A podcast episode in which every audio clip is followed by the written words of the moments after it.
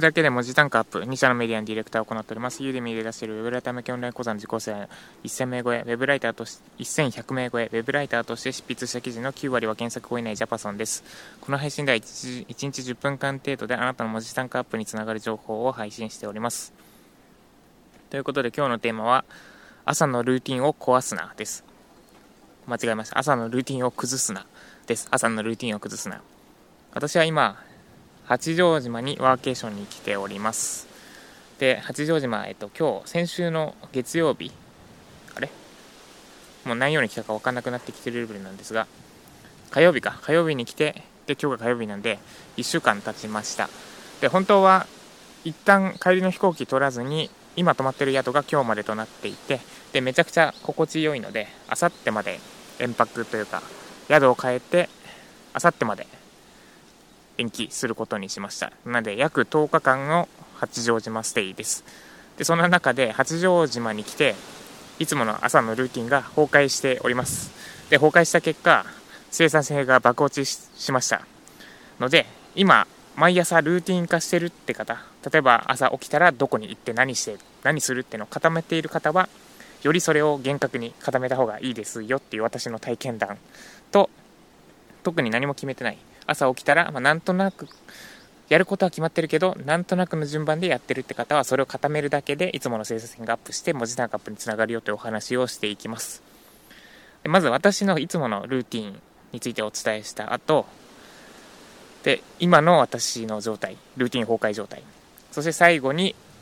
朝のルーティン確立するための2ステップについてお伝えします。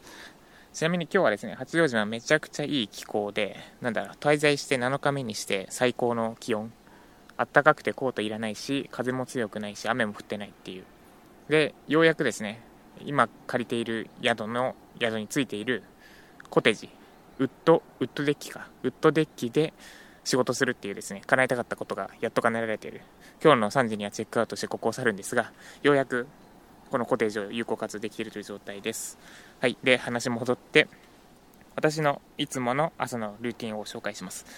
私は、まあ、大体朝2、3時間、いつも同じ決まったことをやっています。これマイクちょっと音割れしますね。難しいな。はい。このマイ、まあいいや、えっと、で、いつも朝起きたら、まずトイレに行きます。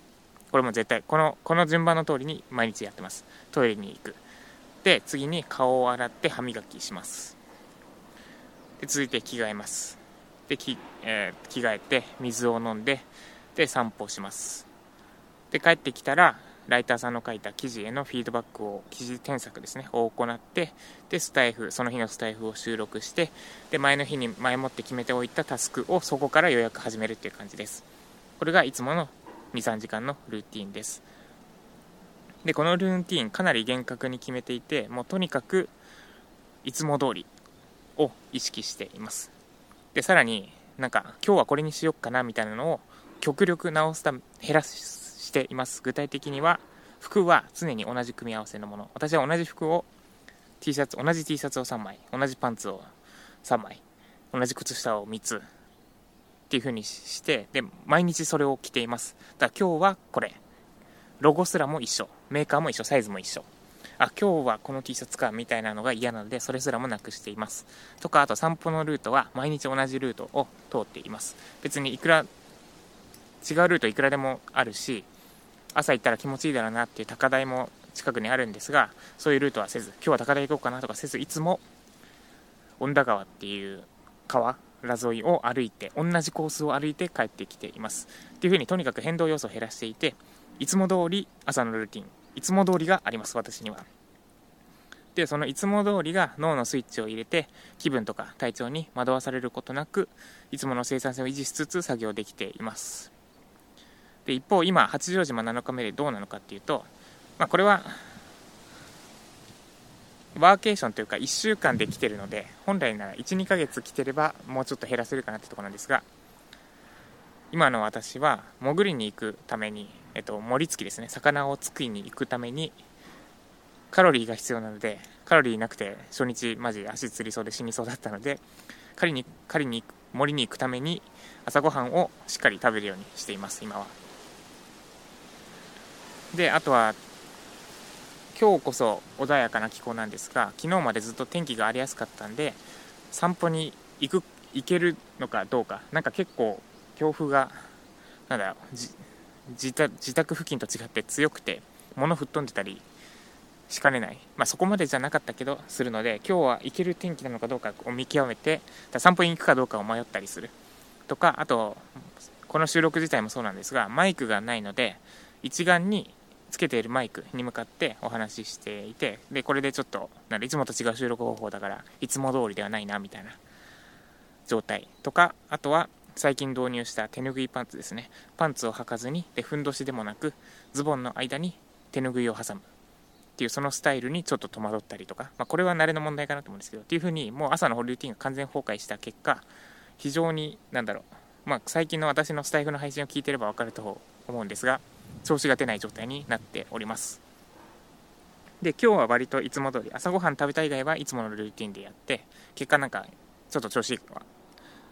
トークの調子というよりはあいつも通り脳が働いてるなって感じですね。朝散歩もしてきてで帰ってきて。で結局今はフィードバックフィードバックはないのでスタイフの収録から1日の仕事を始めたって感じですね。でいつも通りやってるのでいつも通りのトークの調子が戻ってきてるかなって感じです。でまあルーティン崩壊するとめちゃくちゃやばいことになります。で私みたいに厳格に決めてる方はなるべくそれを崩さないようにしましょう。でルーティン決めてなくて起きたら顔を洗うか歯磨くかとかあるいは着替えるかトイレに行くかとかを全部ごちゃごちゃの順番でやっている方はそれちょっとだけちょっと工夫して厳格化すればあなたの生産性アップにつながります。で、え、朝のルーティンを作る2ステップは作るステップは2つです。まずステップ1は朝いつもやっていることをより厳格にルール化しましょう。例えば起きて水を飲喉乾いてたら水飲むしで、えー、トイレに行きたかったらトイレ行くしっていう風にやるのではなくてもう順番を決めてしまいましょう。水は朝起きたらもうどんなコンディションにかかわらず絶対に飲むべきです。朝は大抵の人が、えー、水分不足の状態めちゃくちゃ汗かいてるのでとにかく喉乾いていれば今が水は飲んだ方がいいし、まあ、トイレも行った方がいいのでその2つ順番決めてルール化しちゃいましょう。であと普段やってることですね。歯磨いたりあとは髪を口で解いたり人によっていろいろあると思いますがその順番を整えてでより明確になんとなくの順番でやるのではなくて厳格にルール化しましょう。で服を揃えるとかあるいは散歩のルートを決めるとかは第2段階もうちょっとレベル高い話なのでそれは置いといてまずは順番を厳格にルール化しましょう。これがステップ1です。でステップ2がとにかくルールを守るということです。私は今崩壊してますが例えば八丈島にワーケーション1週間ワーケーションに来てるとかよっぽどあるいはなんだえっ、ー、と朝早くから妻を車でどっかに送らなきゃいけないみたいなそのイレギュラーな時はしょうがない時もあるんですが基本的にもうよっぽどちょっとしたことであれば例えばえっ、ー、と9時からディズニーに行くとかですね。それぐらいのことであればなるべくルールを守っていつも通りいつも通りを意識してルールを守るようにしてください。これがステップ2でこのステップ12で OK なんですがもうルーティン確立したよって方はステップ3です。とにかく変動要素をいつものルーティンから減らすです。私のやっている服を統一するとか散歩のルートを決めてしまうとかがそれに当たります。でこれをやると本当に朝の脳のエネルギーというか脳のエネルギーって判断力なんですよね。一番脳のエネルギーを一番使うのは判断力です。で朝服とか散歩ルートとかにエネルギー使うのめちゃくちゃもったいないのでそこすらも固定化してもうエネルギー限界にある状態で私で言うと仕事の着手まで取り掛かれる。起きてトイレ行って顔洗って着替えて水を飲んで散歩するまでをなるべく脳のエネルギー使わないようにしてでまだ脳のエネルギーフルほぼフルマンターな状態で記事フィードバックに行くっていうのが理想なのでそういう状態にすべく、えー、変動要素をなるべく減らす。これがステップ3です。もう一度おさらいするとステップは3つです。まずは思いつきでやっている思いつき気分でやっていることをいつもより厳格にルール化しましょう。具体的には順番決めるですね。トイレにまずトイレ行く。で顔洗って歯磨くっていう順番を決めましょう。でステップ2がルールを守りましょう。よっぽどのことがない限りはその通りに行動します。でステップ3がそのルーティンの中の変動要素を少しでも減らしましょう。具体的には服を統一したり服を統一したり散歩ルートを決めたりしましょう。この3ステップで朝のルーティンがガチガチに固まってあなたのいつも通りが脳のスイッチを入れて気分や体調に惑わされずにいつでもどこでも同じ時間にいつも通りの生産性で作業できるようになります。ぜひぜひ試してみてください。私は最近ルーティン崩壊気味なので次回も込めて朝のルーティンを崩すなでした。この配信が参考になった方は、いいねお願いします。まだフォローいただいてない方は、スタイフのアプリをインストールしてフォローしてみてください。